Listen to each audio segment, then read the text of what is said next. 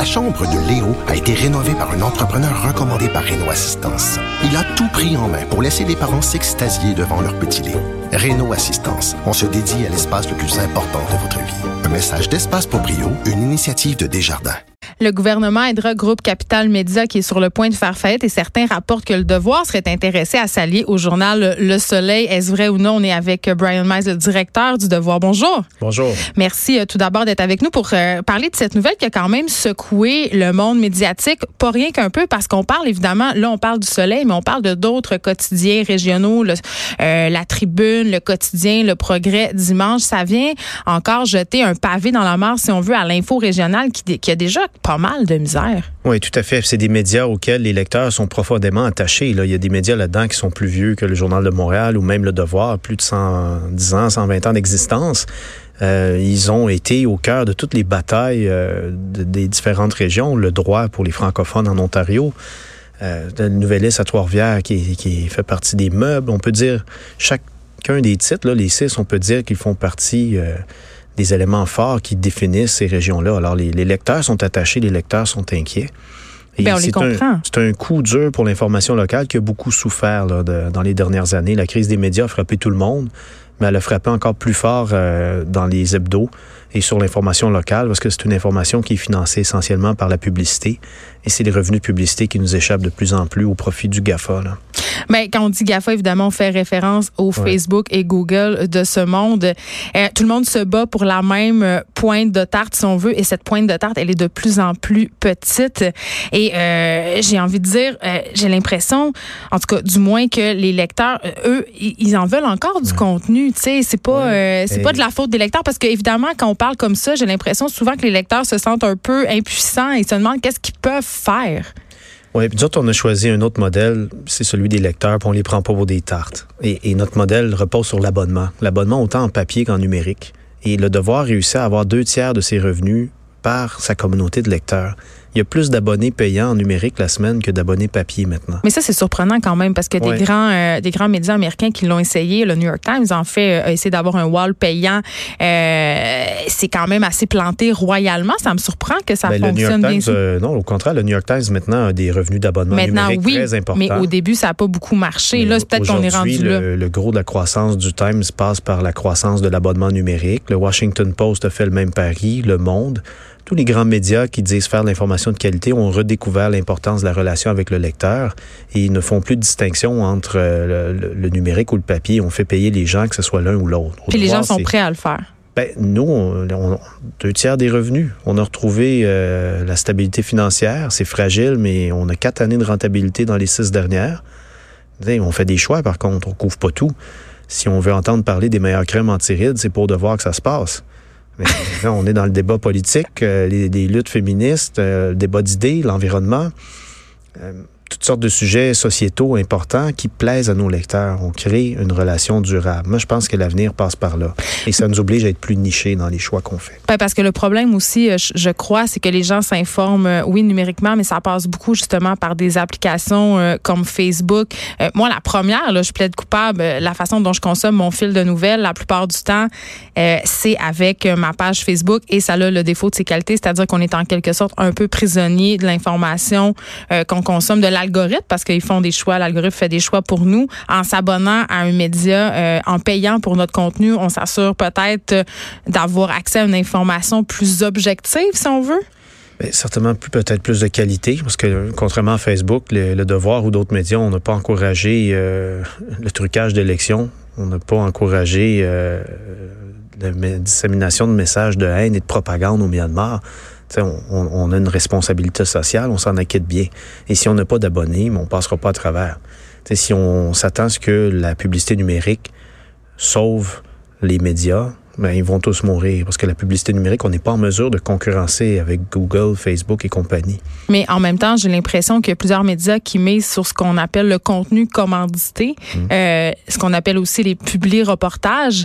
Et j'ai l'impression souvent que pour les lecteurs, la frontière, et même pour les, les, les éditeurs, ils sont un peu prisonniers justement de cette, de cette crise des annonceurs-là. Donc, ils sont obligés de faire des compromis au niveau euh, du contenu éditorial. Et là, je parle pas nécessairement du devoir, c'est un, un problème auquel doivent faire face tous les grands médias, cette espèce espèce de, de, frontière qui s'amenuise entre le, le, contenu et les annonceurs. Il y, a, toujours une tension entre les annonceurs puis le contenu rédactionnel. on a toujours voulu garder une distance entre les deux. mais maintenant, on n'a plus le choix si on ben, veut survivre. On fait du contenu euh, commandité. on appelle ça la publicité native, mais on s'est donné des règles.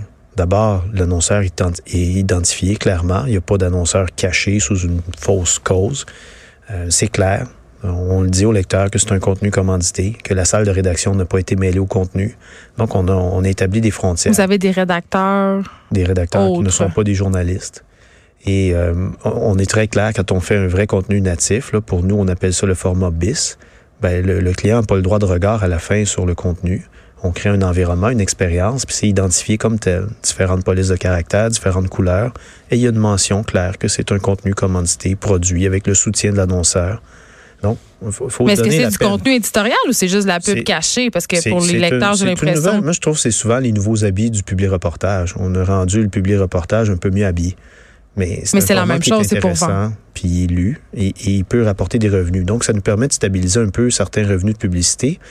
Euh, sachant bien que pour ce qui est du ciblage, euh, pour ce qui est des audiences, on ne pourra jamais rivaliser avec la puissance de frappe d'un Facebook.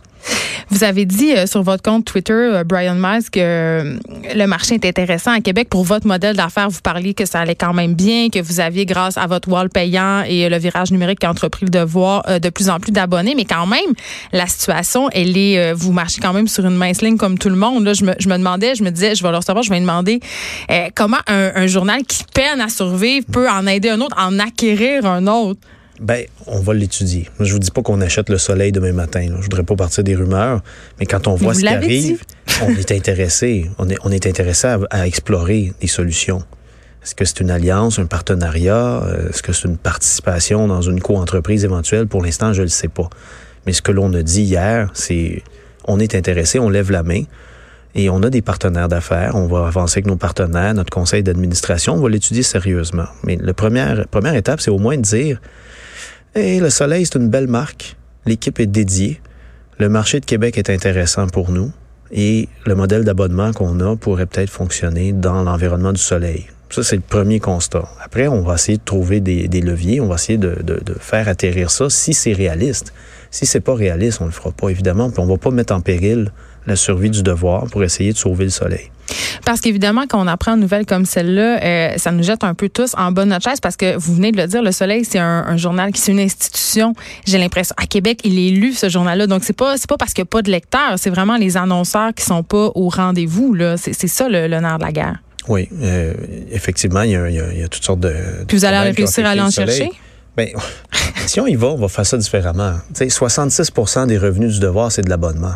Puis on a travaillé pour fidéliser l'abonné. Alors, quand on. Tous les projets qu'on fait, on pense toujours à l'abonné avant toute chose. Oui, mais c'est très niché de voir quand ben même. Le Soleil, c'est un journal beaucoup plus généraliste. J'ai pas l'impression que les gens vont avoir tendance à s'abonner autant qu'au devoir. C'est moins. le, Soleil n'est pas obligé de rester le Soleil tel qu'il est en ce moment. Là. Moi, je pense que cette marque-là a du potentiel dormant en ce moment. Donc, vous le développeriez autrement? Oui, c'est clair.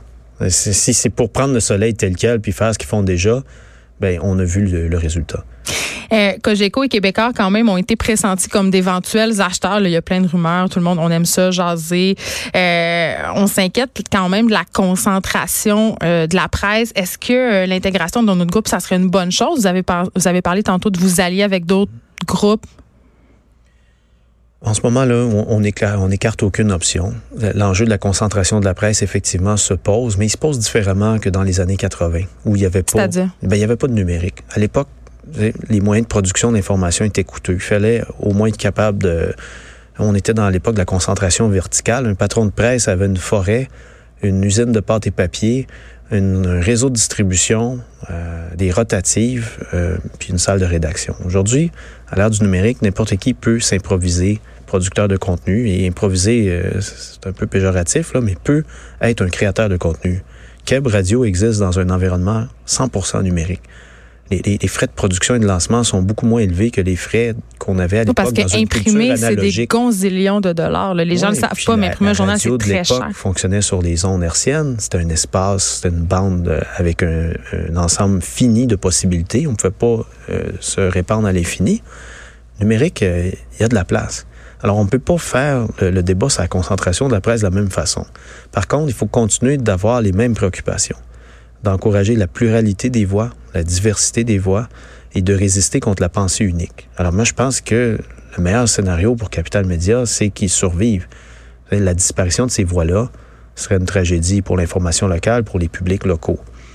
Si c'est un seul groupe qui rachète le tout, on va peut-être être obligé de se pincer le nez et de l'accepter. Puis en contrepartie, le gouvernement devrait avoir des programmes qui encouragent euh, des jeunes pousses à monter, à créer de la diversité ailleurs, autrement. Euh, l'autre scénario, c'est une vente en bloc, en pièces détachées. Euh, certains titres régionaux pourraient être achetés par des communautés locales. L'intérêt du devoir, c'est pour le soleil seulement le soleil. Si on nous dit c'est tout ou rien, on va dire merci, mais non merci. Est-ce que est-ce que c'est la fin des journaux papier? Parce que moi, comme bonne millennials qui produit du contenu, j'ai tendance à penser qu'on n'en a plus vraiment besoin, d'autant plus qu'il faut couper des forêts, vous l'avez dit, euh, pour les produire. Est-ce que ce modèle-là, ce médium-là est appelé à disparaître selon vous? Euh, je prédirais pas la mort du papier. Beaucoup de personnes euh, se sont aventurées puis se sont trompées. Il reste encore un marché pour le papier. C'est un papier maintenant qui est essentiellement recyclé et euh, on applique le principe du pollueur-payeur. On paye une taxe sur le recyclage. Donc, on n'est pas... Euh, on n'est pas dans une situation d'irresponsabilité sociale face à la réalité de la coupe forestière qui génère du papier. Et, on en génère moins qu'avant de la coupe. Maintenant, le papier, tant qu'il y a un public pour le papier, puis qui est prêt à payer le, juste prix pour le papier, on va livrer l'information sur ces supports-là. Mais éventuellement, vous pourriez l'abandonner. S'il n'y a plus de public, on ne fera pas du papier s'il n'y a pas de public ça va de soi. Tu fais le produit, puis tu, essaies de rejoindre la, clientèle sur les plateformes qu'elle utilise. Nous, on a encore un marché de papier, surtout la fin de semaine mais on voit bien que le numérique maintenant est plus fort que le papier. J'ai envie de vous entendre sur les propos de la ministre de la Culture, Nathalie Roy, qui a quand même, euh, qui est pas allée avec le dos de la main morte, je dois dire. Elle a dit pas question de garrocher de l'argent de façon catastrophique en urgence pour sauver un média. Nous voulons une solution globale, pérenne, intelligente pour protéger le droit à l'information. Et je sais que ça, ça fait réagir les gens parce que euh, on comprend pas pourquoi les gouvernements investiraient dans la presse. Mm. Pourquoi, selon vous, c'est important que le gouvernement investisse pour sauver les différents groupes de presse? Ben, c'est important parce que on dit toujours que sans une presse libre, il n'y a pas de société pleinement démocratique. Et les journaux, les médias ont été plus touchés, les journaux quotidiens imprimés ont été plus touchés que les autres médias par la crise, par l'érosion des revenus. Mais c'est les faire vivre sous le respirateur artificiel. Ben, c'est là, moi, je, je, je m'inscris en faux. Là. Je ne demande pas à être sous le respirateur artificiel, puis sous la perfusion étatique constante. Et, le devoir euh, encourage un programme de crédit d'impôt, mais on le veut normé, universel puis on est d'accord avec un plafond sur les salaires, puis on veut pas que ça s'applique à l'ensemble du personnel. On veut que ça reste quand même circonscrit. Comme une mesure transitoire. Mesure transitoire qui permet de soutenir ce qui est important. Il faut pas oublier que il y a des emplois en jeu aussi. Oui, 350 euh, dans qualité. ce Ouais. Et euh, si ça s'effondre, cet écosystème médiatique-là, on ne pourra pas le recréer de toutes pièces à côté. On va perdre dans la diversité des voix, on va perdre des emplois, et la démocratie va pas bien s'emporter. On va se retrouver avec des... Euh, on parle souvent de désert alimentaire dans le domaine de, euh, de la, santé, de la consommation, des, des, des, des, zones où il n'y a pas de commerce de proximité, où on n'est pas capable d'acheter des fruits et légumes, de faire une épicerie qui a des dépanneurs cheapo. On va avoir des déserts alimentaires médiatiques si on fait rien. Donc, il y a un, un intérêt pour l'État de soutenir cet écosystème-là, mais pas à n'importe quel prix et pas en encourageant l'inéquité. C'est Capital Média en ce moment, c'est 15 millions de dollars d'investissement Québec en prêt qu'ils ont obtenu. Une première fois 10 millions, une deuxième fois. Ça ne sera pas la prochaine, la première fois qu'Investissement Québec se plante. Mais juste bombardier. Là-dessus, tu OK, là, le 5 millions d'urgence, on comprend parce que c'est la seule façon d'éviter la faillite, puis l'arrêt complet de publication, puis la déstructuration sauvage d'une industrie. Bon, à un moment donné, il va falloir qu'aussi euh, on réinvente les modèles d'affaires, puis qu'on amène l'abonné à contribuer, puis qu'on fasse des choix. Puis qu'on s'attaque là où le problème se trouve, au lieu justement de faire vivre ces médias-là sur le respirateur artificiel. Mais une chose est sûre, c'est important euh, que les médias ne soient pas homogènes. Je suis pour la saine concurrence, hein, disons-le. Puis je pense que c'est important qu'on ait plusieurs voix, justement. Merci, Brian Metz, directeur du Devoir, d'avoir été avec nous. Ça me fait Et j'imagine que si vous achetez ça, cette affaire-là, vous allez venir nous en reparler. si, le, le si est important, mais on va au moins l'étudier sérieusement. Ah, mais vous êtes un weareux. C'est comme quelqu'un qui, qui, visite des maisons. Une fois qu'on est entré, on a déjà un petit premier pas de fête. Il faut jamais insulter l'avenir. Hein? Exactement. On s'arrête un instant. Merci beaucoup.